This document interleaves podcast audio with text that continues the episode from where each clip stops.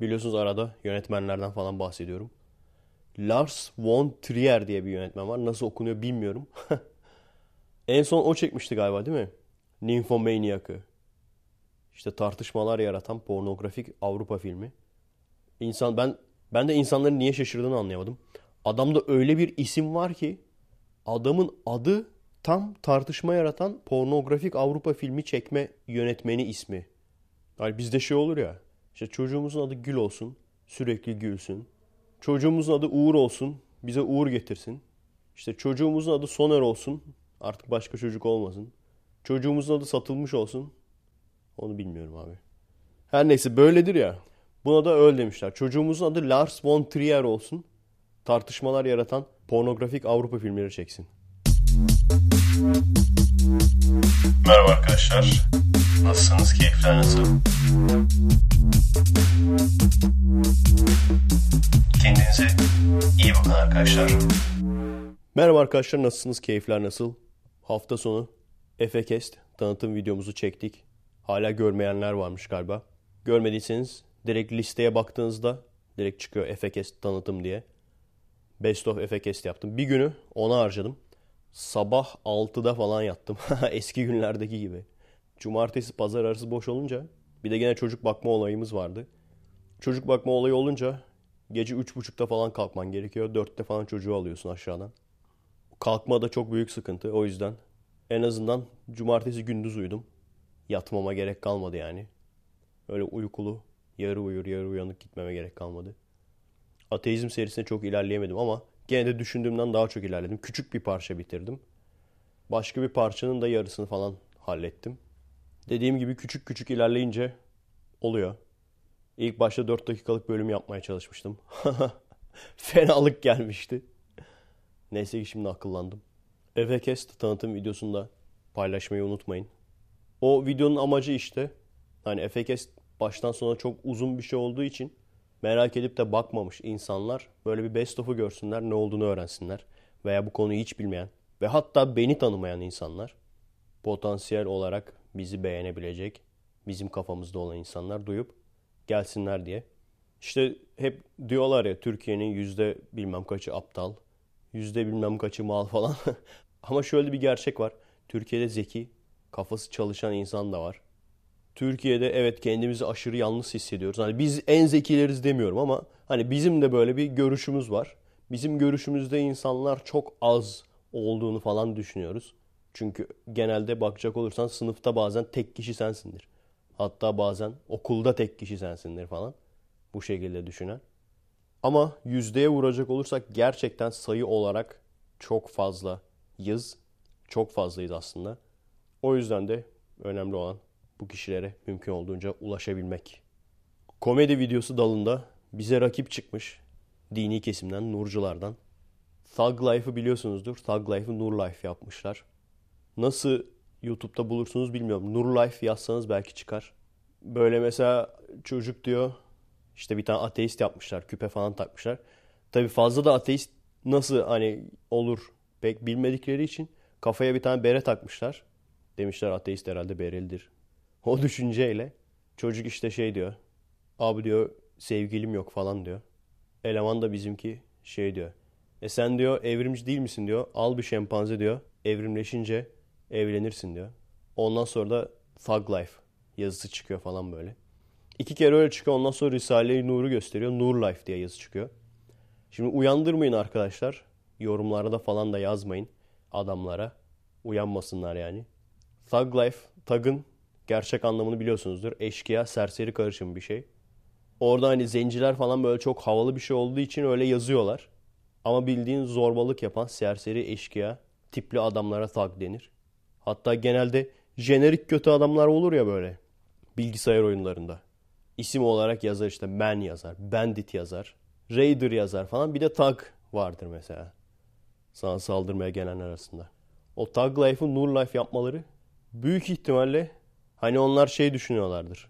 Biz işte kendi cemaatimizden izin aldık bir şey olmaz ama bu işin bir tane cemaati yok yani. Hatta cemaatler arası savaş kavga var. İnsanlar birbirini yemek için parçalamak için bahane arıyor zaten. Bu insanların da başına büyük ihtimalle bir şey gelecek yani büyük bir şey gelecek. Hani o hoşgörüyü, hoşgörüyü görmüş olacaklar. Veya önceden uyanırlarsa eğer, abilerinden bir tanesi uyanırsa söyleyecek. Sessiz sedasız videoları kaldıracaklar. Ama dediğim gibi şimdilik çaktırmayın. Hatta daha gaza getirici şeyler söyleyin böyle. Abi çok güzel olmuş devamını bekliyoruz falan. Bak orada ne demişti ya? Maymun al mı demişti, şempanze mi al mı demişti. Daha önce de size anlatmıştım. Zaten bu arkadaşlar İzmir'deymiş.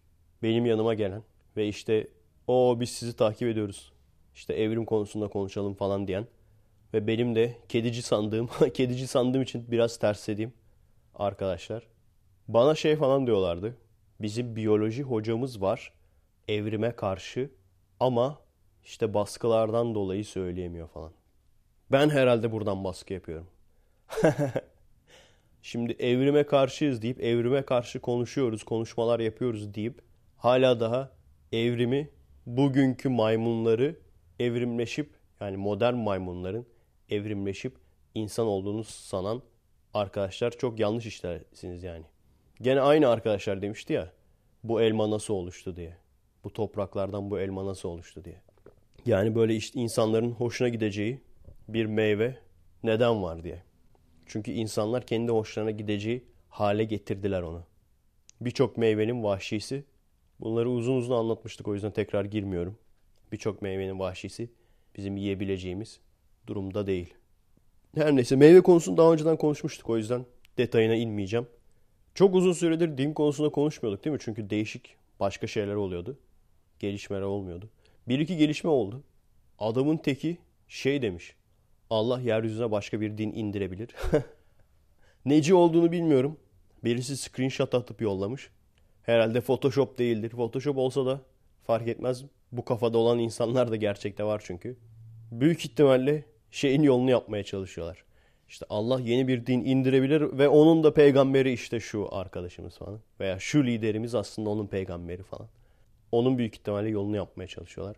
Şu anda tabi bu spesifik olarak bu dinin içinde doğmuş büyümüş insanlar için çok imkansız ama bu işler reklam işidir. Yani böyle bir şeyin olabileceğini hayal bile edemiyorsunuz değil mi arkadaşlar? Dindar kesime söylüyorum, dinsizlere değil. Yani Allah bir din daha yolladı, dördüncü bir din daha yolladı ve onun da peygamberi şu kişidir. Bunun insanlara kabul ettirmesinin imkansız olduğunu düşünüyorsunuz değil mi? İnsanlara öyle dinler kabul ettirildi ki bu da o dinlerden bir tanesi olabilir. İsterlerse yaparlar. Çünkü din dediğin şey senin pazarlama yani iyi bir reklamcılık, iyi bir halkla ilişkiler. Şu anda elinde medya var. Kulaktan kulağa yayılmasına bile gerek yok. Elinde çok iyi bir medya gücü olan kişi senelerce sürekli sürekli sürekli insanlar aynı şeyleri söylerse ve gerçekten paraları olduğu için kendi yanında çalıştırdıkları adamlar bir kere o dinden olacak. Zorunlu olarak o dine geçecekler. Onlar çocuklarını o dinden yapacaklar. Ve bu insanlar zengin olduğu için 5-6 çocuk hepsi. Belki 10 çocuk yapacak. Ve daha çok güç eline geçirdikleri zaman daha fazla insanlar bunların yanında olmak isteyecek. Dinler nasıl genişliyor sanıyorsunuz? Belki misyoner faaliyetleri yaparlar.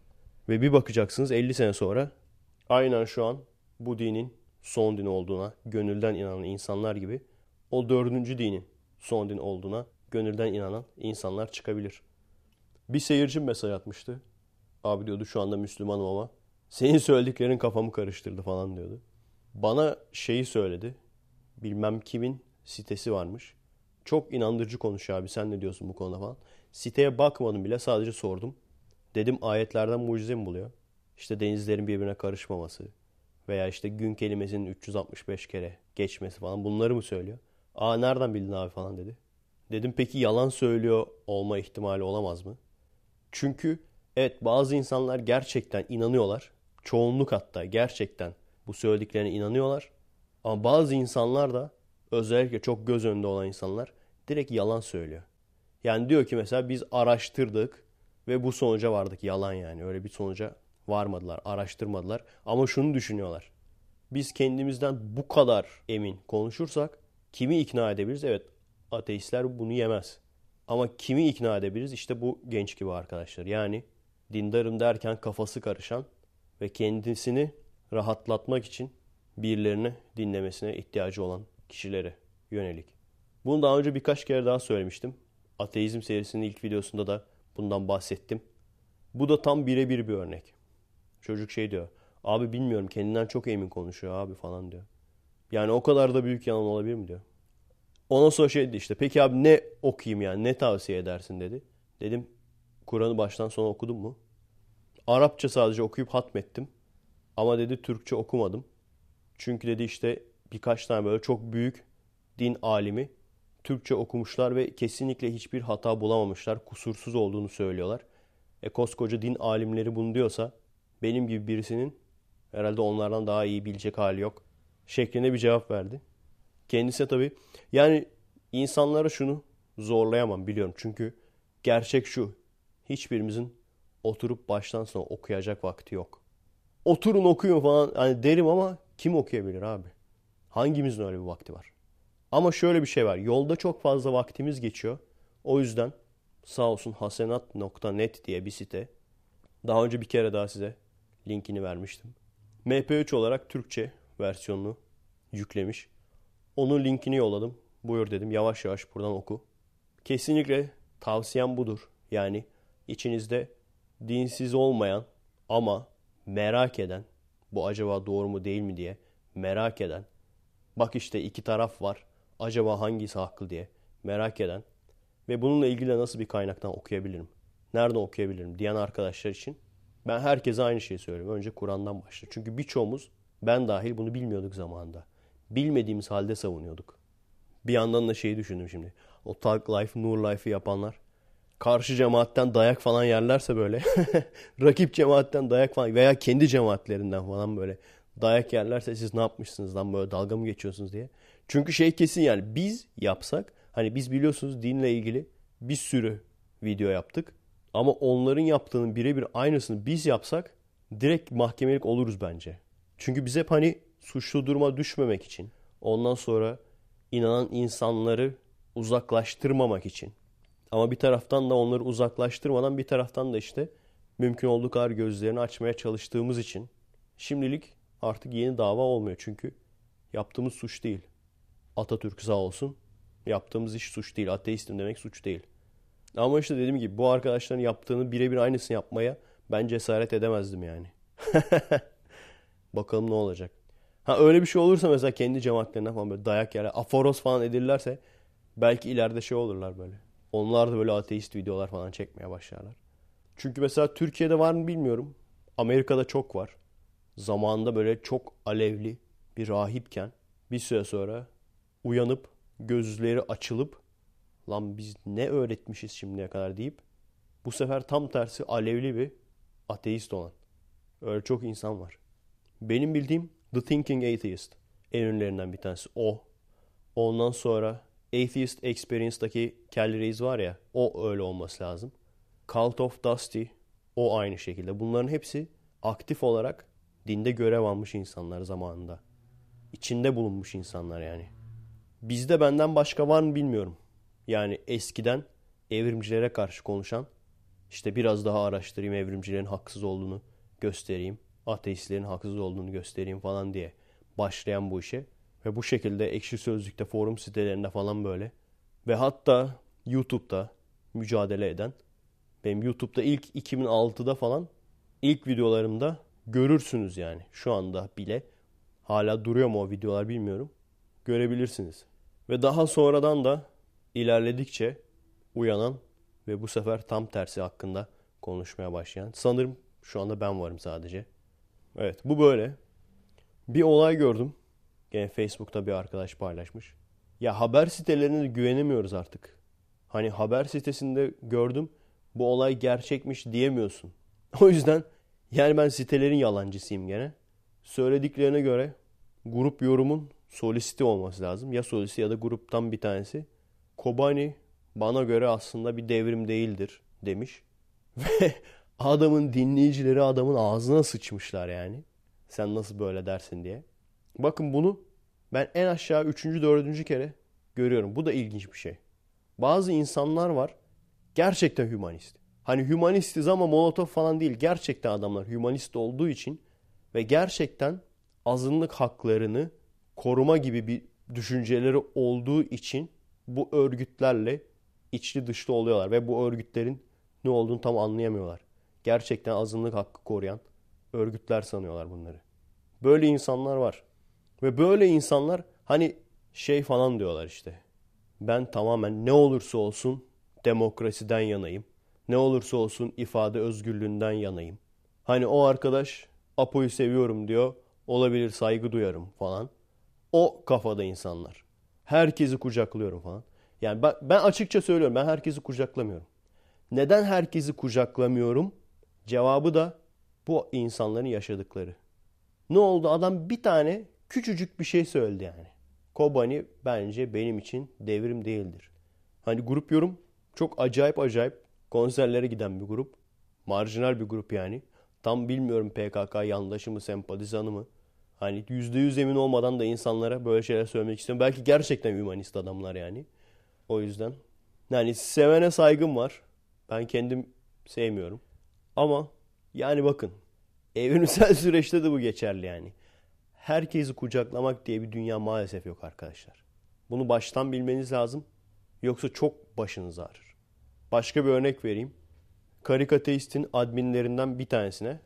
Karikateist biliyorsunuz zamanında işte Dersim, ondan sonra Roboski bilmem ne işte kim olursa olsun insan insandır, insan hayatı falan. Zamanında bu tür paylaşımlar şu an yapıyorlar mı bilmiyorum. Zamanında ben o yüzden çıkmıştım. Ondan sonra tabii bu şekilde olunca çok fazla seyirci, çok fazla takipçi topladılar. Ama günün birinde bir PKK'nın infaz edilmesi mi? Öyle bir olayı adminlerden bir tanesi bunu da dile getir demişler. Adam da getirmeyeceğim o adam teröristi falan deyince çünkü hani adminlerin de hepsi aynı kafada değil farklı farklı kafada insanlar var. Bu sefer direkt saldırdılar karikateiste. Hatta o siteyi kapattırmışlardı. Sonradan sıfırdan açtılar galiba. Buna shitstorm deniyor. Kaka fırtınası, bok fırtınası. Bir anda üzerine böyle o senin normalde hani herkesi kucaklayayım deyip de himayene aldığın seyirciler bir anda sana hep birlikte saldırmaya başlarlar. Ve bu konuda tecrübeli olmayan insanlar bazen mesela şey yapar. Abi ben bırakıyorum ya bak herkes bana saldırıyor falan. Tamamen bırakır falan böyle işi. Bazısı depresyona girer. Bazısı da mesela bu o admin şey yapmıştı. Bu tam tersi. İyice agresif konuşmaya falan başladı. Ondan sonra filanca Ç'nin hayran sayfası mı öyle bir şey. Onlar işte şikayet etmişler bunları. Ondan sonra şeye getirmeye başladılar. Sayfalar savaşına getirdiler falan. Haydi arkadaşlar şikayet ediyoruz Ç'yi falan. Ç de bunları şikayet etmiş falan. Gene benzer bir olayı Leman'ın hayran sayfasında gördüm. Dergiler bu konulara biliyorsunuz Ege'de öldürülen bir genç var. Ülkücü diyorlar yani. Aslında kendi konuşmalarında bunun partiyle alakası yok falan diyor. Bilmiyorum. Biliyorsunuz bununla ilgili hani mizah dergileri bakalım ne yapacaklar demiştim. Hiçbir şey yapmadılar. Hatta biz o hiçbir şey yapmamalarıyla dalga geçen bir karikatür yaptık Kirli 12'de. Twitter'dan takip ediyorsanız Kirli 12'yi oradan görebilirsiniz karikatürde. 3 tane dergi var. Penguen belgeseli gösteriyorlar. Hatta belki işte normalde mesela 4 tane dergi vardır aslında. Belki gene bizim gözümüzden kaçmıştır falan. O 4 tanesinden bir tanesi göstermiştir falan düşüncemizle 3 tane gösterdik. ama yanılmamışız. Hani belki yanılmış olabiliriz falan dedik ama yanılmamışız yani. Gerçekten penguen belgeseli yapmışlar. Her neyse Leman'ın hayran sayfasında da adminlerden bir tanesi eski bir karikatürü. İşte gene insan öldü diyor. Diğeri de diyor işte Türk mü Kürt mü diyor. İşte o adam da bu soruyu sormayı bıraktığın zaman işte ne diyor barış gelecek mi diyor. Öyle bir şey diyor işte. Altta da işte Fırat Çakır olması lazım. Fırat Çakır'la mı? Fırat Çakır olması lazım. Bakın tam olarak soyadını bile bilmiyorum yani. Her neyse hashtag olarak onun adını yazmış. Alta açıklama kısmına ondan sonra işte şey falan demiş. Önemli olan işte insan hayatı falan. Aynı şekilde ona da başlamışlar. Doğuda polisler insanları öldürürken neredeyiz? Ulan adamlar Leman lan. Leman'a diyorsun sen bu lafı yani. Doğuda polisler adam öldürürken neredeyiz lafını. O hani adamların mesleği o zaten lan. Yani azıcık bak azıcık bir insan öldü diyor yani. Onu da mı demesin yani adam? Bu arkadaşların şeyi var işte. Tehlike anında camı kırınız. Onların öyle bir acil durum çıkışları var. Acil çıkışları var. O acil çıkışta şey işte. Ülkücüler doğuda denizaltılarıyla atom bombası atarken iyi miydi? Yani o çıkış, acil çıkış kapısı şey. Bilmem kimler öldürürken iyi miydi? Acil çıkış kapısı o. Her neyse sonuç itibariyle gerçekten hümanist olan, gerçekten Önemli olan insan hayatı, herkes insandır diyen ve bu şekilde de kendi yandaş grupları tarafından bir kaka fırtınasına kapılan, aşırı bir tepkiyle karşılaşan, sadece ve sadece başka taraftan bir insan ölmesine üzüldü diye veya sadece ve sadece bu insanların o hep hani savunup duruyordu ya ne olursa olsun ifade özgürlüğü. Apo'yu seviyorum bile dese ifade özgürlüğü. Şunu bunu dese bile ifade özgürlüğü falan. Onu savunuyordu ya. Şimdi adam kendisi küçücük farklı bir şey söyledi diye adamın ağzına sıçıyorlar. İşte bu yüzden ben herkesi kucaklamıyorum. Evrimsel sürece aykırı. Var mı öyle bir hayvan abi? Doğada öyle bir hayvan var mı herkesi kucaklayan? Ben söylüyorum yani benim arkadaş çevrem, benim seyirci çevrem arkadaş çevremdir. Seyircilerim benim arkadaşlarımdır. Hepsine yetişemiyorum. Kusura bakmasınlar. Hepsinin mesajına bakamıyorum. Birçoğunun mesajına bakamıyorum. Ama benim seyirci çevrem arkadaş çevremdir. Ben normalde arkadaşlık yapmayacağım insanları seyirci olarak da tutmam. Çok meraklı iseler eğer isimsiz olarak dışarıdan seyredebilirler. Çok umurumda değil. Veya işte zaten üçüncü şahıslar hep başka başka sitelere yüklüyorlar. Orada isteyen istediğini sallıyor. Faşist defaydal bilmem ne falan. Şey falan vardı. Kafa yapısı olarak bana çok ters. Bir ateist sayfa vardı isim vermeyeceğim. Orada işte yazmışlar kim olursa olsun Efe Aydal'a destek verelim. Onlara katılıyor muyum? Katılmıyorum. Çıkıp şunu deseler de Efe Aydal bizden farklı görüşte. Ateist olduğu halde. O yüzden desteklemiyor deseler saygı duyardım. Şimdi böyle demişler gene saygı duyuyorum. Kim olursa olsun destek verelim Efe Aydal'a. Ama altına yazılanlar gene. O faşiste niye destek vereceğim? E ne oldu abi hani kim olursa olsun insan insandı. Demek ki o kadar da kim olursa olsun değilmiş değil mi? Yani bir lafı söylediğiniz zaman bu atarlananlara söylüyorum yani. Bir lafı söylediğiniz zaman aynısının kendinize de uygulanabileceğini düşünmeniz lazım. Ben videoda çocuklara ders verirken biri yazmış. Anca çocuklara zaten gücün yeter falan. Hadi bu çok önemli değil. Onu belki yazan çoluk çocuktur. Çok önemli değil. Aynısını Richard Dawkins'e, kedici cemaati, Richard Dawkins'e öyle bir video hazırladı. İngilizce falan yazmışlar bir de. Şey demişler. İşte sonunda Richard Dawkins kendi denktaşlarını, kendi denkeni buldu. Artık onlara gücü yetiyor falan diye yazı var önce. Ondan sonra da Richard Dawkins'in çocuklarla birlikte bir deniz kenarına gidip orada işte deniz kabuklarını falan inceliyorlar. Ondan sonra bir kahkaha efekti falan. Ha ha ha senin gücün anca çocuklara yeter. Öyle mi abi? Öyle mi çocuğum? Öyle mi yavrum? Peki hadi o zaman ben başa geleyim. Diyeyim ki hiç kimse çocuklara dinle ilgili hiçbir şey konuşmayacak. 18 yaşına gelene kadar. Ateizmle ilgili de konuşmayacak, dinle ilgili de konuşmayacak. Ondan sonra 18 yaşına geldiği zaman, hepsinin aklı erdiği zaman ondan sonra çıkaracaksın. Diyeceksin ki bak böyle böyle böyle kitaplar var. Böyle böyle dinler var. Şu dinin taraftarı şu kadar, bu dinin taraftarı bu kadar. Al oku. Hangi dine girersen gir saygı duyacağım sana. Baskı da yok. Hadi yapalım mı? Yapalım mı abi? Yani bak bir şey söylüyorsanız aynısını kendinize uygulanabileceğini unutmayın. Kaç kişi gördü ben onlarca kere gördüm. Burası Müslüman ülke beğenmeyen defolsun gitsin lafını. Veya işte bizim kurallarımıza uymayan defolsun gitsin lafını. Ben kaç kere gördüm yani onlarca kere görmüşümdür. Peki o zaman bu yurt dışına Avrupa ülkelerinde türban yasaklandığı zaman, minareler yasaklandığı zaman neden ağlıyorsunuz? Orası Hristiyan ülke. Beğenmeyen gitsin. Yani şu tesadüfü zaten ateistler bile açıklayamadı. İslam dini hoşgörü dini. İslam dininin hoşgörülü olduğu yerler eşittir azınlıkta olduğu yerler. Farklı bir örnek ben bilmiyorum. Bana gösteremezsiniz. Sağ olsun Atatürk sayesinde Türkiye'de en azından söyleyebiliyoruz. Ama söylersek iş bulamayız. O ayrı mesele. en azından söyleyebiliyoruz. Ama Türkiye'de bile bunun baskısını görüyoruz. Bunun baskısını yaşıyoruz yani.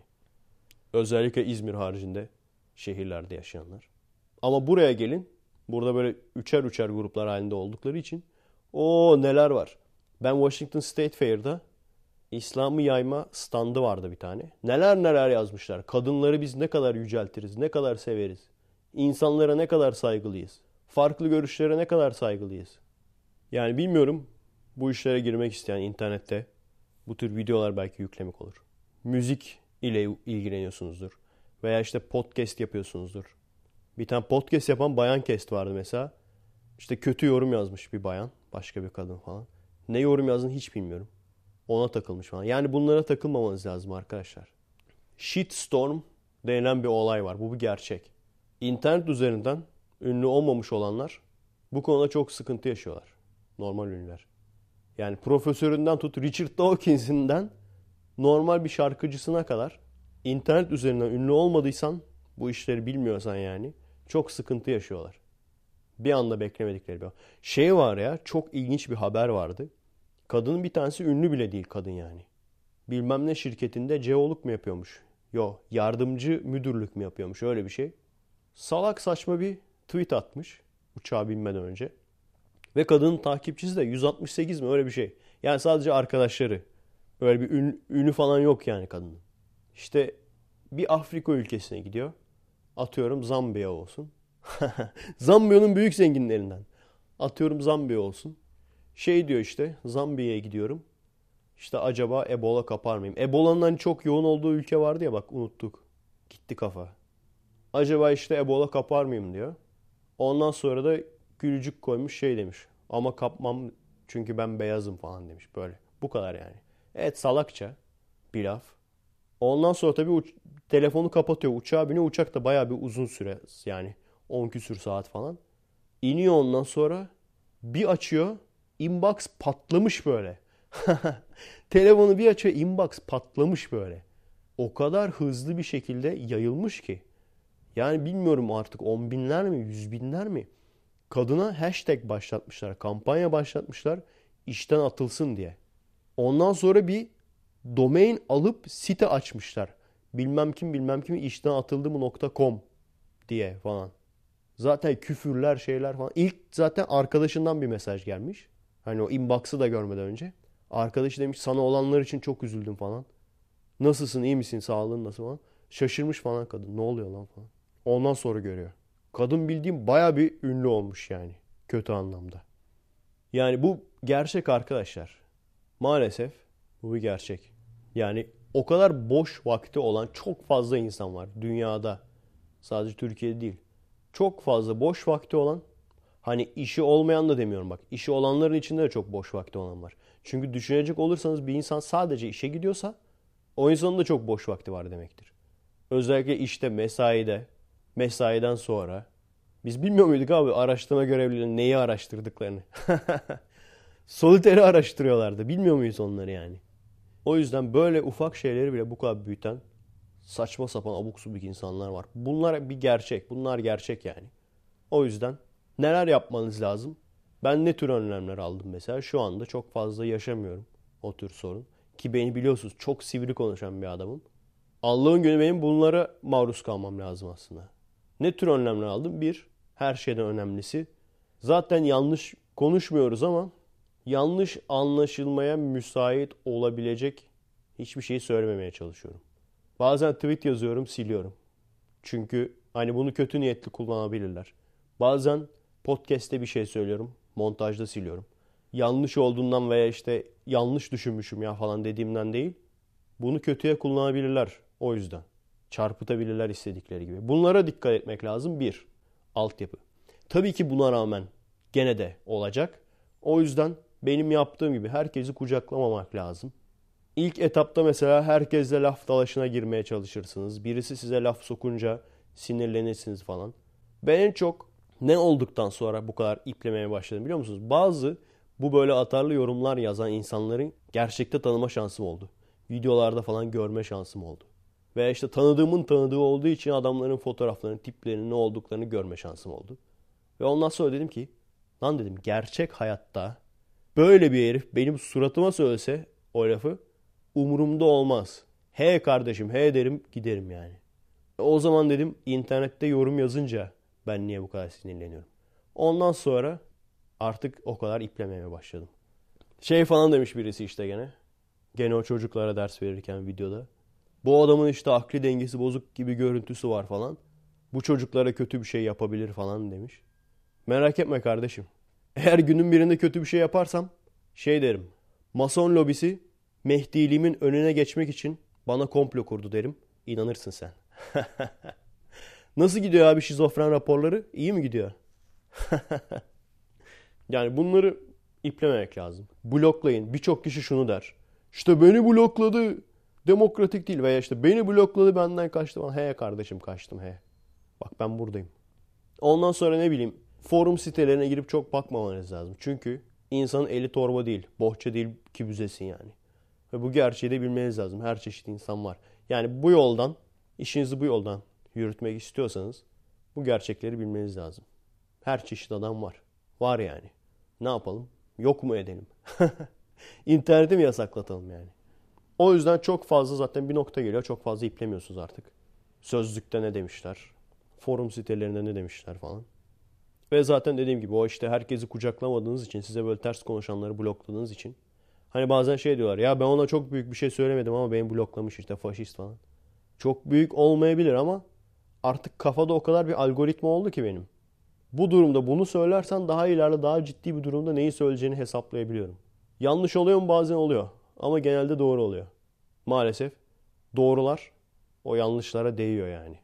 Öyle olunca da işte kendi iç çevremde, inner circle'da, inner circle'da yani Twitter takipçilerim olsun, YouTube takipçilerim olsun, Facebook'tan arkadaşlarım olsun. Öyle çok fazla bir cırtlak ses çıkmıyor.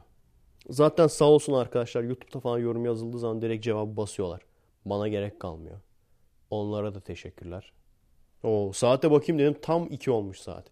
Haydi ben kaçar arkadaşlar. Yarın görüşürüz.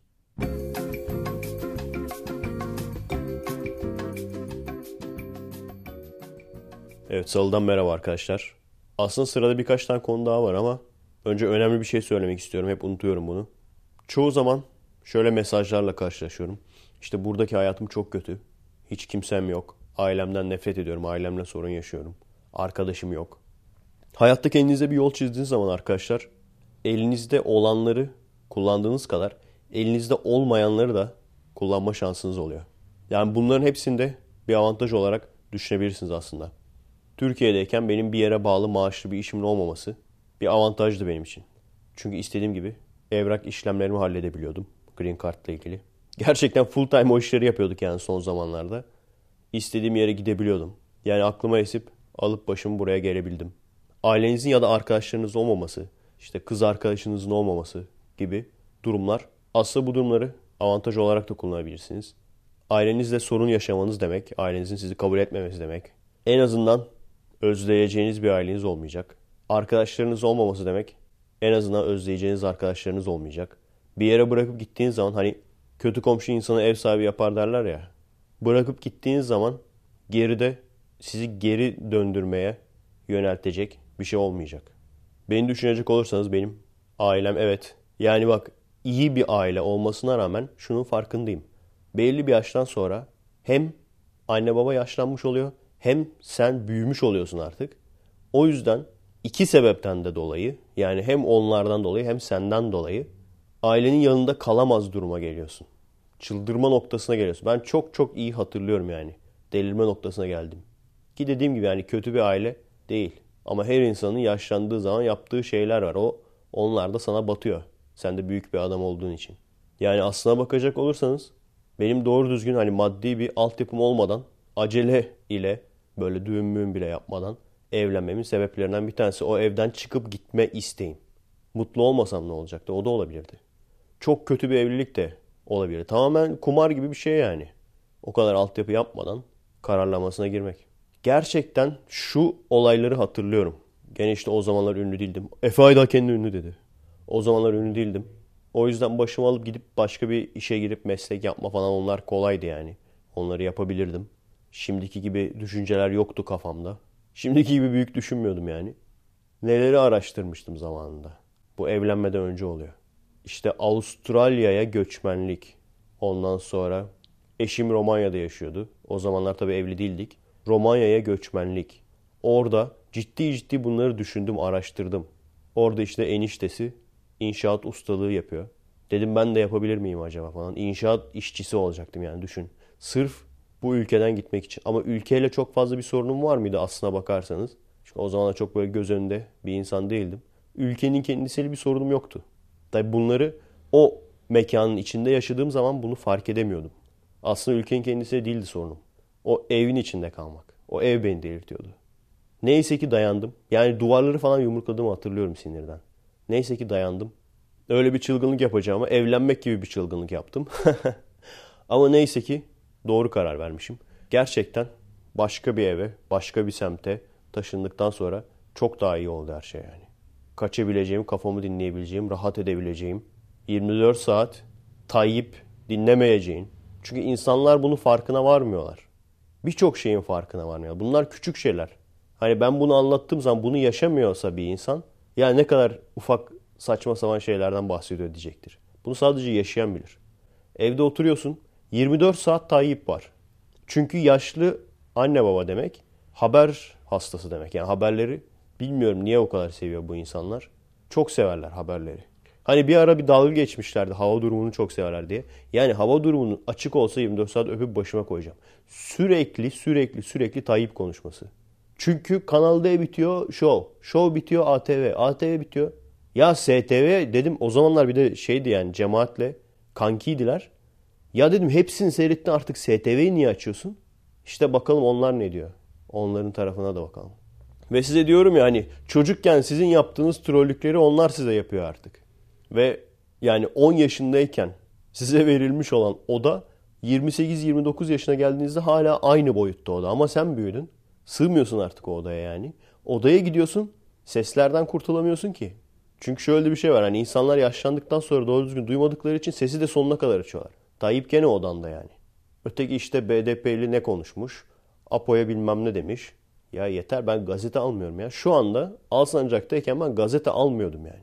İsteyen istediğin desin. Efe işte toplumda neler yaşanıyor merak etmiyor. İsteyen istediğin desin. Ya hepsini geçtim bak. Home tuşuna basmıyorum ya Facebook'ta. Facebook'ta home tuşuna basmıyorum. Facebook'ta home tuşuna bastığım zaman bile bir haberler görüyorum çünkü. Yeter abi. Yani bunları da göz önünde bulundurun arkadaşlar. Şu an gelen mesajlardan görüyorum. Evde yaşadıklarından dolayı delirip komple ülkeyi terk etmek isteyen insanlar. Çok fazla. Diyorum ya eğer lisedeysen öğrenci evine çık. İzmir'de olabilir. İzmir mesela güzel bir şehir. Veya başka bir şehir olabilir. Başka bir yerde oku öğrenci evine çık. Bu olabilir. Bir. Üniversitedeysen sık dişini bütün üniversiteyi evlenip ayrı eve çıkarsın. Yani aslında birçoğunuz için arkadaşlar komple ülkeden gideceğim den önce adım adım düşünün bunu. Komple ülkeden gideceğimden önce evden çıkacağımı düşün. Çünkü gerçekten o kadar rahatlatıyor ki insanı kendi evine çıkmak. Tabi bu da şu da çok önemli. Bu da bir kumar. Evlendiğin kişi belki daha beter de çıkabilir. O yüzden ona da çok dikkat etmen lazım. Onun da kumarını oynama yani. Hemen mesela hiç tanımadığın, doğru düzgün tanımadığın birini bulup evlenmek falan. O da bir kumar. Veya kesin kararlı değilsen o zaman evlenmemen lazım. Evlenmeye kesin kararlı değilsen ben daha önce de anlatmışımdır. İki kere evlenme düşüncem olmuştu. Birincisinde ben sürekli bu insanla mı yaşayacağım diye. Ya çok bir sorun sıkıntı yoktu ama ben sürekli bu insanla mı yaşayacağım falan diye içime fenalıklar geliyordu yani. Eğer böyle oluyorsa hani evlenince düzelir. Hayır düzelmez. Düzelmeyecek. Net. Net, net, net düzelmeyecek. Eğer bu şekilde düşünüyorsan lan evleniyoruz ama falan. Düzelmeyecek ve boşanacaksın. Neyse ki evlenmedim. Yani dedim ki oturdum abi ben neyse ki hani marjinal bir adamım. yani dedim ya ben ya evlilik. En son karar tamam dedim kötü adam ben olayım. Gittim sebepsiz bir şekilde. Dedim ki ben mutlu değilim ayrılıyorum bitti. Kavga falan da yoktu ortada. Çok kötü adam olduk o ayrı mesele. Hani bekliyorum hala da yani ünlü falan olursam Efe Aydal beni evlenme vaadiyle kandırdı falan diye bekliyorum yani öyle bir şey. Ama yani o noktaya gelmişti. Ya ben ya evlilik noktasına gelmişti. Dedim. Ha ben mutlu değilim yani kusura bakma. İkincisi de işte şu anki eşimle olan. Ve onda da kesinlikle bu stresi yaşamadım. Lan biz evleniyoruz ama falan. Kesinlikle yaşamadım. Aradaki farkı çok net gördüm yani. Ve işin ilginci şu anki eşim hiç evlilik muhabbetini açmadı bile. Ben dedim ona. Çok romantik bir şekilde istersen seneye evlenebiliriz dedim. Cepten mesaj atarak hatırlıyorum. Cepten mesaj atarak istersen seneye evlenebiliriz dedim. Yani mesela işte hiç kimsem yok, sevgilim de yok falan diyen arkadaşlar. Bu da bir artı aslında düşünecek olursanız. Yani olması da bir artı, olmaması da bir artı. Olmaması neden? Yurt dışından bir sürü yolla insanlarla tanışabilirsin. Interpaz'dan çok tanışan olmuş ama şu anda artık Abazan da olmuş. Abazan mekanı olmuş yani. Artık Türk bayrağını görünce çiziyormuş kızlar yani. o yüzden isterseniz deneyin şansınızı interpaz.net.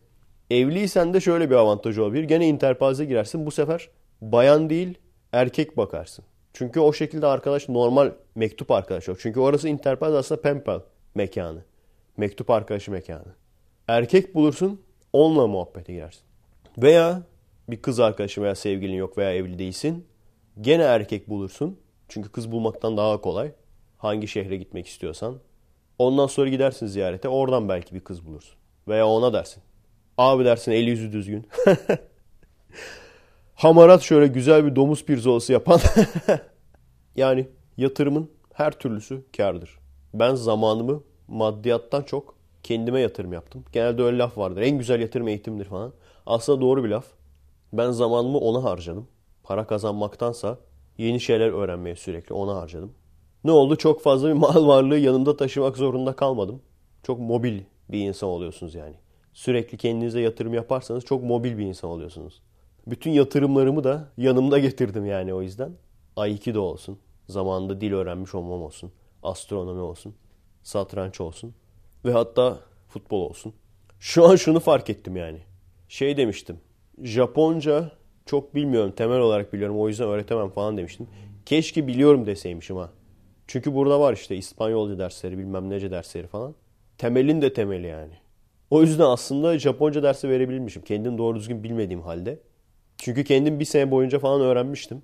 En azından müfredatı biliyorum yani. Kitapları da biliyorum. ben ne öğrendiysem öğrendiğim yere kadar öğretirdim en azından yani. Onu da çok özledim ya. Umarım ileride hatırlama şansım olur. Satrancı mesela o artısı çok oldu. Kendim acayip unutmuştum uzun süredir oynamıyorum diye. Öğreteceğim diye baya bir kastım. Bilmediğim şeyler öğrendim. Unuttuklarımı hatırladım. Neyse bakalım. Yani içimdeki bu. Bilmiyorum arkadaşlar yani sizde var mı öyle bir şey? İçinizi kıpırdatan böyle kıpır kıpır yapan hayaller. Filmcilik bir tanesi benim. İkincisi de Japonya'yı görmek. Çünkü her nerd'ün haccı odur yani. Her nerd hac görevini Japonya'ya gidip şöyle bir kawaii convention falan. kawaii olmasa bile cosplay isterim ben yani. Bir cosplay convention falan böyle bir görmek. Bir böyle eski Japon mimarisinde dojalar var orada. Oralara gidip orada Aikido çalışmak. Hala da yani Amerika'yı bir kurtuluş olarak görüyordum ben. Ama kesinlikle öyle içimi kıpırdatan bir şey değildi yani hiçbir zaman. Her zaman için Japonya olmuştur. Evimi zaten ziyaret edenler bilir. En çok açık olan kanal NHK'dır. Japon kanalı. Öyle işte her nerd olarak ben de ağır bir nerd olduğum için nerd başı gibi bir şey oldum yani artık. Ağır nerd bir adam olduğum için her nerd'ün haccı Japonya bir gidip umarım görme şansım olur. Birkaç kişi abi kalsana falan dedi de nasıl kalacaksın abi ya? Gerçekten hani gördüğün zaman ben gidip de içinde bulunmadım yani. İçinde bulunanlar belki farklı düşünebilir. Ama sürekli ne bileyim YouTube'dan videolar. Ondan sonra işte NHK'yı sürekli takip ediyoruz zaten. Hani görünce insan özeniyor yani. Lan herifler bak ne güzel şeyler yapıyor. Neyse fark etmez. Sonuçta şunu fark ettim. Yani bunların hepsi zaten paraya bakıyor. Geri kalan vizyonumuzu falan toplamışız zaten. Para kalmış o da olacak. Olacağını biliyorum yani. Çalışan kazanır bunu gördüm. Sürekli çalıştım. Tabii önemli olan şu. Sadece çok çalışmak değil. Doğru çalışmak da çok önemli. Doğru doğrultuda gitmek de çok önemli. Eğer kendinizi yükseltmeye çalışmazsanız alt bir işte istediğiniz kadar çok çalışın. Yükselmeye çalışmazsanız hep aynı yerde kalırsınız. Veya o yerde yükselseniz ne olacak yani? Tatmin olabilecek misiniz? Hayatınızı o şekilde harcadınız. Gizli Efeges'e değinmiştim. Şimdi onları düşünüyordum tamam mı? Diyordum ki işte bu işten zam alırsak ondan sonra işte zam aldığımız zaman öteki sene daha güzel bir evde yaşarız bilmem ne. Birkaç hafta önce uyandım kendime geldim yani. Ben dedim ne zaman ne zaman böyle bir adam oldum buraya geldikten sonra. Buradaki insanlar gibi olmuşum dedim yani. Ne zaman ben paranın hesabını yapan, işe gideyim bol bol para kazanayım, bu paralarla güzel bir yerde yaşayayım. Ne zaman böyle bir adam oldum dedim yani. Kendimden tiksindim. Bu hayallerin hepsini çöpe atan filmcilik hayallerini, kendi arkadaşlarıyla gelişip film çekme hayallerini, bunların hepsini çöpe atan, bunların hepsini unutan arkadaşlıkları, aileyi, bunların hepsini unutan, maaş hesabı yapan bir adam ne zaman oldum ben dedim. Şeye falan bakıyordum ya. Yolda böyle arabalara bakıyordum. Diyordum işte otobüse binmek çok büyük sıkıntı artık şey yapalım. Seneye bir araba alırız burada falan. Ne zaman ben böyle bir adam oldum abi? Bilmiyorum. Yani isteyen istediğin desin. Çok umurumda değil. Ben uyandım yani. Neden yaşadım, ne için yaşadığımı fark ettim. İleride dinle ilgili, ateizmle ilgili söyleyeceklerimi söyledikten sonra konuşmaya bırakırsam bana kızmayın. Benim kimliğim, benim hayalim filmci olmak. Film konusunda ilerlemek. Büyük ihtimalle de söyleyeceklerimi söyleyip yani aklımda olan söylemek istediğim her şeyi söyleyip onu da yükleyip ondan sonra da filmciliğe devam etmek istiyorum. Çünkü benim hayalim filmcilik. Yani beni sırf din sebebinden dolayı takip ediyorsanız bazı insanlar mesaj olarak yazıyor. Bazı insanlar podcast'te belirtiyor. İşte ateistlerin temsilcisi falan diye. Beni bu kimlikle görüyorsanız ileride çok büyük ihtimalle sizi hayal kırıklığına uğratacağım. Sebebi de bu. Çünkü söyleyeceklerimi söyleyeceğim. Bunlar bittikten sonra artık kendimi filmciliğe vereceğim. Eğer hala da dışarıda kalırsak. Neyse konuyu çok dağıttık arkadaşlar. Kusura bakmayın yani olay şu. Eğer hani okulda çok boğuluyorum, evde çok boğuluyorum gibi düşünceleriniz var birçoğunuzun. Ve işte başka bir ülkeye gidip artık bu saygısızlardan kurtulmak istiyor falan. Önce başka şehir düşünün arkadaşlar. Adım adım. Başka bir ülkeye eğer gerçekten gidecekseniz ve gerçekten burada özleyeceğiniz arkadaşlarınız olmayacaksa, burada özleyeceğiniz aileniz olmayacaksa o zaman gene gidin. Özellikle mesela daha yakın olan Avrupa şehirleri. Gidin. Çünkü şöyle bir şey var. Bu bir gerçek. Maalesef bir gerçek. Burası bile ki Amerika çok aslında müthiş bir ülke değil. Ama burada bile çalışma şartları. Sorun yaşıyoruz eyvallah.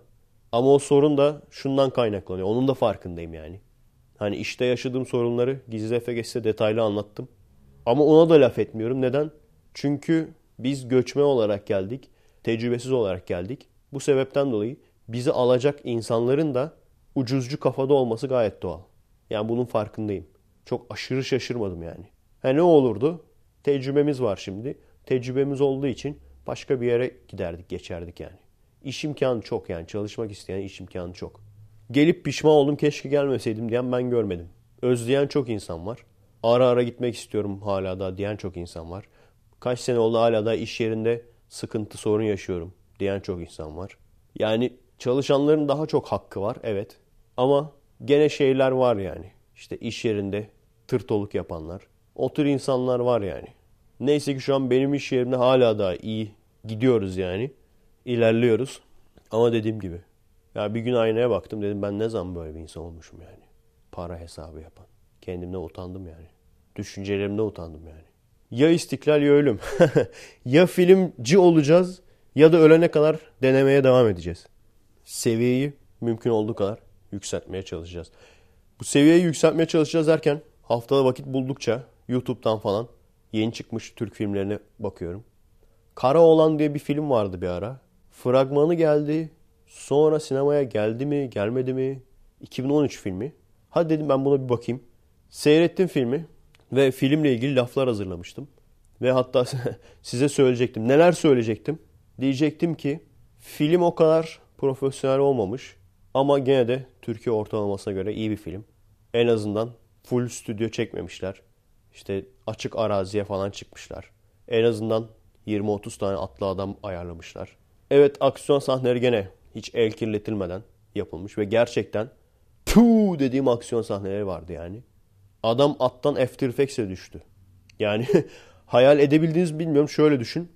İki tane at var işte. Bir tanesinde kara olan var. Ötekisinde Comolokko var. Comolokko, Camoka yani. Şeydekiyle aynı. Dizideki Comolokko ile aynı. Arka plan yeşil ekran büyük ihtimalle. Onun arkasına da bayır görüntüsü var. Kara olan atından atlar hareket etmiyor duruyorlar. Şeye tekme atıyor. Yanındaki Camoka işte o da atın üstünde ona tekme atıyor. Camoka'yı After Effects'te uçuruyorlar. Uçurmuşlar. Rotate yapmışlar. Yan döndürmüşler falan. Ama iki boyut böyle. Derinliği yok yani adamın. Kağıt gibi uçuyor böyle. Hadi onları falan hiçbir şey demedim. Ondan sonra dövüş sahnelerinin acayip fake olmasına, hani dövüş koreografisi falan bilmeyen birisinin yapmasına ve baştan sona aşırı bir diyalog, aşırı konuşma olmasına bir şey demedim. Zaten bunlar çünkü fixtir yani. Gene de her şeye rağmen Türk filmi ortalamasına göre iyi bir film. Çünkü Türk filmi ortalamasının Ömer Çip olduğunu düşünecek olursak Türk filmi ortalamasına göre iyi bir film. Bunları diyecektim. Ama işte yani gişede çöktüğünü de görmüştüm. Ama gişede çökmesi de gayet doğal diyecektim.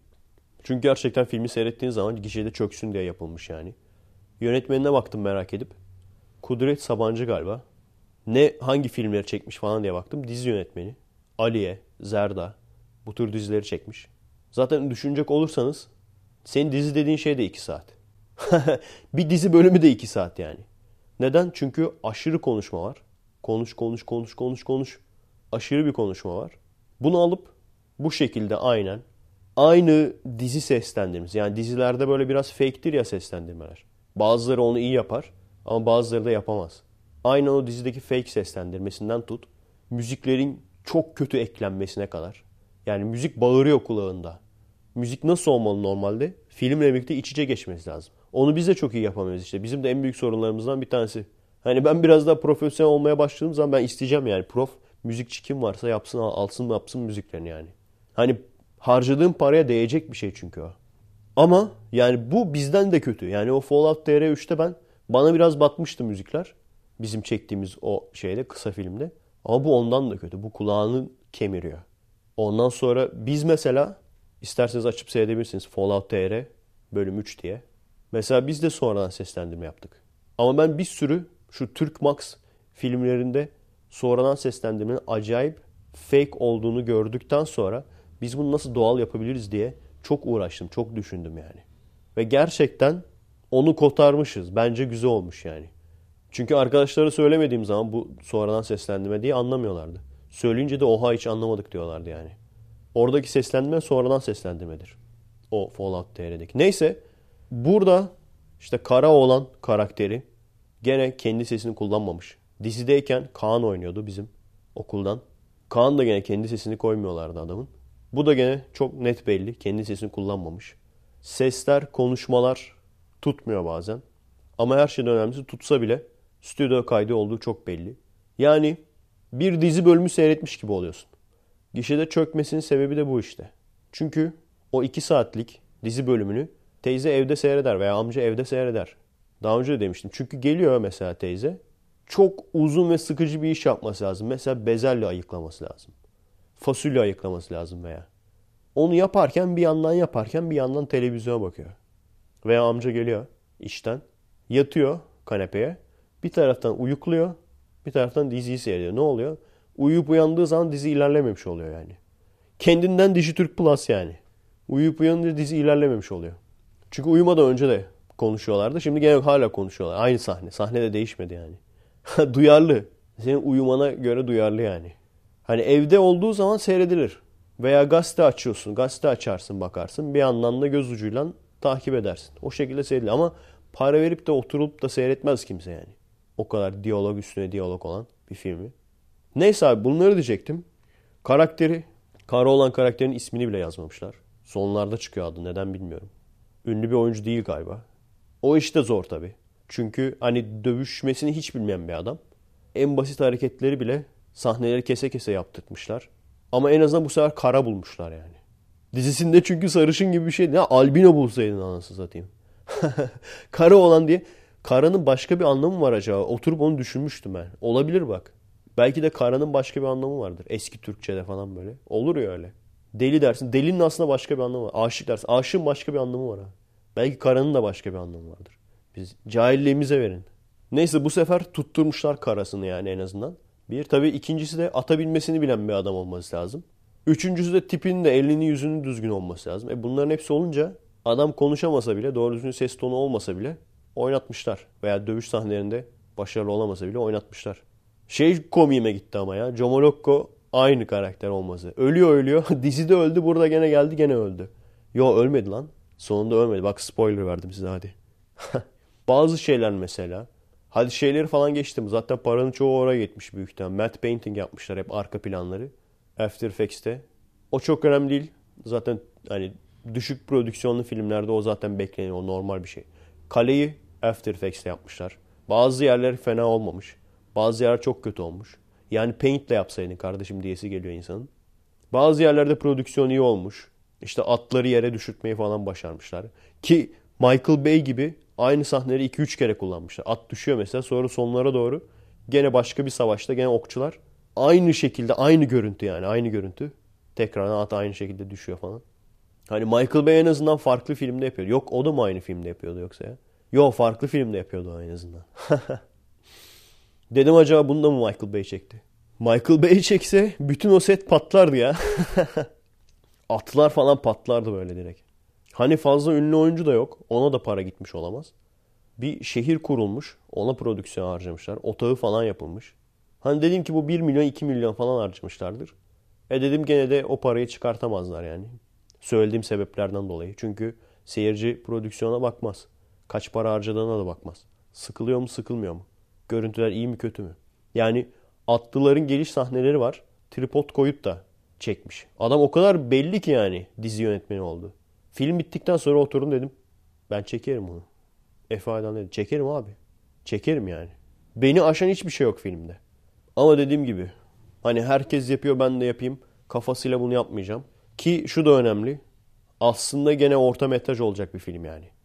Diyaloglarla beslemişler. Ben mesela dediğim gibi kesinlikle onu düşünüyorum yani. Kısa filmden sonra uzun filmden önce bir orta metraj çalışmaları yapmak istiyorum yani. Bir saatlik mesela. o günleri görebilirsek tabii. Her neyse bunları söyleyecektim. Bugün gelirken dedim ki abi şunun bütçesi ne kadarmış filmin? Bir milyon mu? Bir buçuk mu? Neymiş bakalım. 12 milyon TL. Oh my god. 12 milyon TL harcamışlar filme. Ve film gerçekten şey değilmiş. Ben sanıyordum ki hani böyle bazı olur ya ünlüler ne bileyim Şafak Sezer falan böyle veya Tamer Karadağlı falan böyle biraz böyle cebinde biraz parası birikir. Hadi der şunda bir bir film çekeyim en azından hani şu parayı bir buçuğa katlarız en azından falan. Öyle değil. Bildiğin Fetih'ten sonra falan çekilmiş bir de daha yeni yani. 12 milyon TL.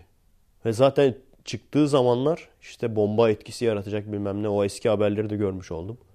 İşte Fetih'ten sonra en çok para harcanarak çekilen film falan. 12 milyon TL. Cem Yılmaz'ın bütün filmlerinden daha pahalı. Yılmaz Erdoğan'ın bütün filmlerinden daha pahalı. Sen o parayı ne yaptın abi? Ne yaptın sen o 12 milyon milyar o tüpün parasını ne yaptın sen? 90 tane atlı kullanmış. Ben vallahi 30 tane atlı gördüm. Toplam. Yani bir seferde 30 atlı gördüm. Yani arkadaşlar hani hep diyoruz ya siz de diyorsunuzdur kesin. Lan 1 milyon TL mi olsa kralını tanımam. Aynen öyle. Benim de 1 milyon TL mi olsa kralını tanımam yani. Adam 12 milyon TL'yi böyle bir işe yatırmış. Atmış. Böyle bir şey atmış. Yani anlayamadım o kadar çok soru var ki. Mesela her şeyden önce niye bir sahneyi koyma lan? Bir sahneyi koyma abi. 12 milyon olacağına 11 milyon lira. 10 milyon lira harca. O geri kalan 1 ile 2 ile de adam gibi ses düzeneyi koy. Adam gibi ses koy. Adam gibi müzik koy. Müzikte anlayan, seste anlayan birini koy oraya. Ulan delirmemek elde mi ya?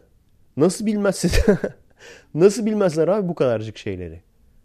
Nasıl bilmezsiniz? Nasıl 12 milyon TL'yi film çekmesini bilmeyen bir adama verirsiniz? Bunu böyle bir adamın eline verirsiniz. Ne düşündün de yazdın? Sen o entry'yi ne düşündün de yazdın? Hiç bir zor bir çekim yok. Hiç böyle herhangi birini çekim yapmasını bilen birini aşacak bir şey yok. Atlılar geliyor. Atlıların geldiğini tripodla adamı çekmiş. Hani öyle arabaya bineyim, arabadan mesela atlıları takip edeyim falan. Öyle zor çekimler yok kesinlikle. Biraz para harcamış, biraz prodüksiyon harcanmış. Uzun metraj dizi bölümü. Neyse. Çok garibime gitti ama ya. Ha dediğim gibi film kötü bir film değil. Hani böyle böyle yükseleceğiz. Hepsine eyvallah. Hani böyle böyle yükseleceğiz abi diyene de eyvallah. Herkese eyvallah ama o harcanmış parayı ben anlamış değilim. Yani benim kafamda ben onun hesabını şeyini yapamadım yani. Tartamadım. Bir filme bu kadar para harcanıyor. Bu kadar prodüksiyon masrafı oluyor. Bu kadar insan emek veriyor buna. Bir sürü insanın emeği var. Ama mesela oyunculuk, diyalog hepsi sıfır. Seslendirme yapamamışlar. Yani seslendirme yapamamışlar abi. Renk ayarını, color grading'i yapamamışlar. Nasıl yapamazlar?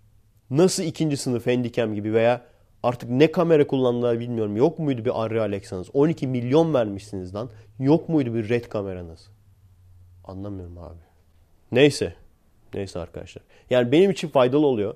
Hani bu kendini beğenmişlik falan değil. Ben gerçekten insanların ne eksileri var görüyorum ki ben de aynı hataları yapmayayım. Mesela o seslendirme olayını ben işte dediğim gibi Türk Max'tan görmüştüm. Oradaki böyle Türk filmlerindeki o seslendirmenin ne kadar fake olduğunu görmüştüm yani. Biz aynısını yapmayalım demiştim. Genelde eksilerinden faydalanıyorum. Artılarından faydalandığım genelde yabancı filmler oluyor. Maalesef öyle.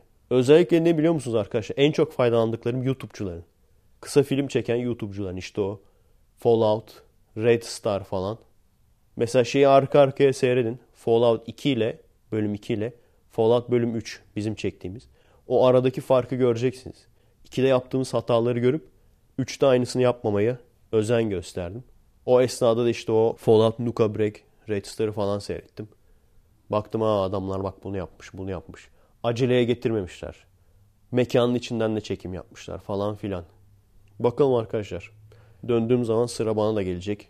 Kısa film olarak en azından. Elimizden geleni yapmaya çalışacağız. Bugünün son ilginç konusu. Bunu da bitireceğim sonra mesai başlar.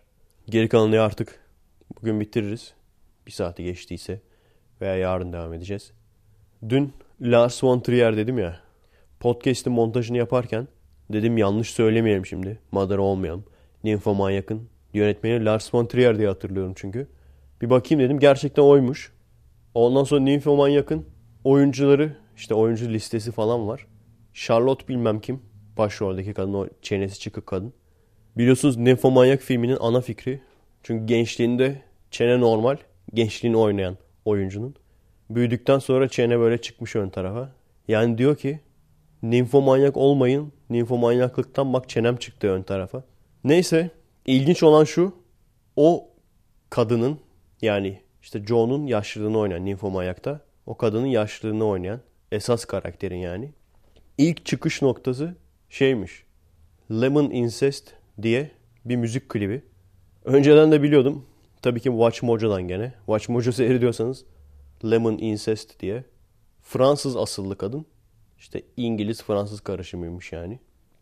Zaten klibi seyrederseniz anlarsınız yani. 12 yaşında bir kız böyle bir klipte oynadıysa büyüyünce tabii nymfomanyak olması normaldir dersiniz. Bazen anlayamadığım bazı şeyler var işte. Yani bu Fransızlar sanat yapacağız diye artık adamların yapmadığı salaklık yok yani. Oturun açın seyredin yani Lemon Incest diye yazarsanız çıkar zaten. Sözler falan da. Kız, kızın babası gerçek hayattaki gerçek babası yani bir de. Böyle bir klip ikisi yatakta. Çok böyle aşırı bir şey yok ama kızın üstünde gömlek var altı donla falan. Gene yani aslında aşırı sayılır 12 yaşında çünkü kız. Ondan sonra birbirlerine böyle sözler söylüyorlar babasıyla. Babasının üstü yok falan. Arada öpüyor falan kızı. Yani aslında önemli bir konu. Yani büyük ihtimal şey demişler. Abi biz işte biz tavuları yıkacağız falan. İyi de şarkı bok gibi. Bok gibi bir şarkı. Bok gibi bir klip. Sırf tabuları yıkmak için de bu kadar hırtlık yapılmaz yani. Bu şey gibi hani. Madem Türksün göster ürksün var ya. Bu da madem Fransızım o zaman ayarsızım. Yani Fransız mıyız abi? Oo aç gitsin. Bilmiyorum arkadaşlar. Hiç Fransa'da yaşayan Fransız tanıdığı olan var mı? Normal bir Fransız arkadaşı olan var mı?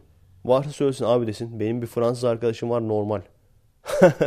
Efe Aydan normal kime göre normal? Bilmem. 12 yaşındaki kızıyla Lemon Incest diye klip çekmeyen adam mesela olabilir. Yani şu önemli arkadaşlar. Şunu anlamanız lazım. Her götünü açan sanatçı değildir. Bunu anlarsak ilerleyeceğiz bak söz. Namus bacak arasında eyvallah bak hiçbir şey demiyorum ona. Ama her götünü açan sanatçı değildir. Ben de gideyim sahnede kakamı yapayım sahnenin ortasına. Veya bir klip çekeyim, video çekeyim YouTube videosu. Masanın üstüne kaka yapayım. Onu yükleyeyim. Ondan sonra diyeyim ki tabuları yıktım. Sanatçıyım ben. Veya kavanoza kaka yapıp kadınların üstüne atayım. sonra diyeyim ki ben entelektüelim. Tabuları yıkıyorum. Yani bunu yapıp da tabuları yıkıyorum diye adama ver eline araba şampuanı, oto şampuanı. Tabuları yıkıyorum falan. E, elindeymişken bizim arabayı da yıka.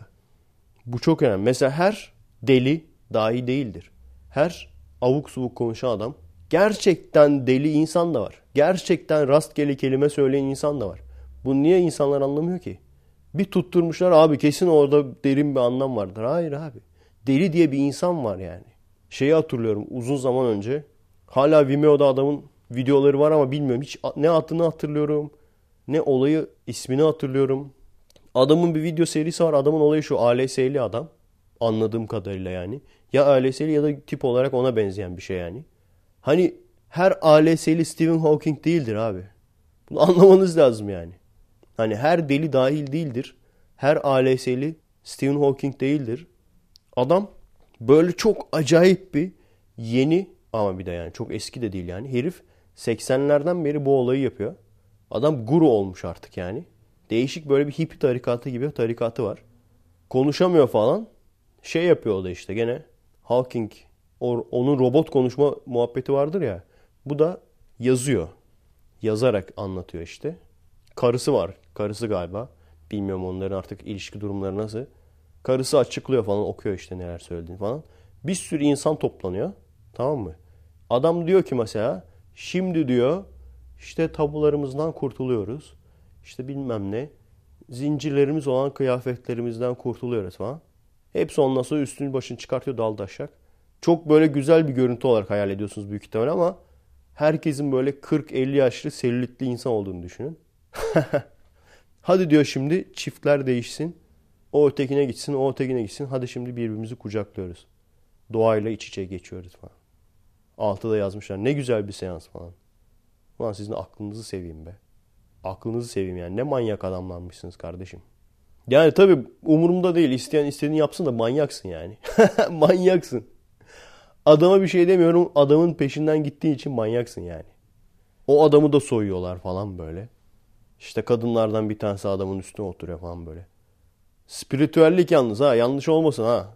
Ne yapıyorsunuz abi biz? Abi spiritüellik yapıyoruz. Evet yan odaya soyunma odasına gelmişlerdi.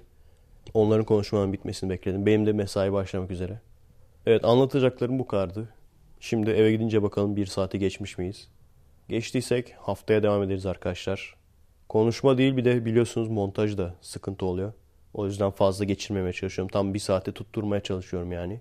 Geçen hafta sırf o yüzden bir gün fazladan montaj yapmam gerekti. Neredeyse geç kalıyordum. O yüzden saat olarak biraz geç yükledim. Her neyse adresimiz youtube.com bölü kommek, twitter.com bölü kommek. Destek olmak isteyen arkadaşlar için patreon.com bölü Efe Aydal. Tabii ki beğendiğiniz videoları ve podcastleri paylaşmayı unutmayalım. Kendinize iyi bakın arkadaşlar. Evet bakalım asansör müziğimi, kapanış müziğimi. Hazır mısınız?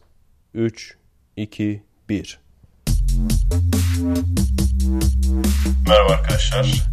Passons que França. Quem dizer? Eu.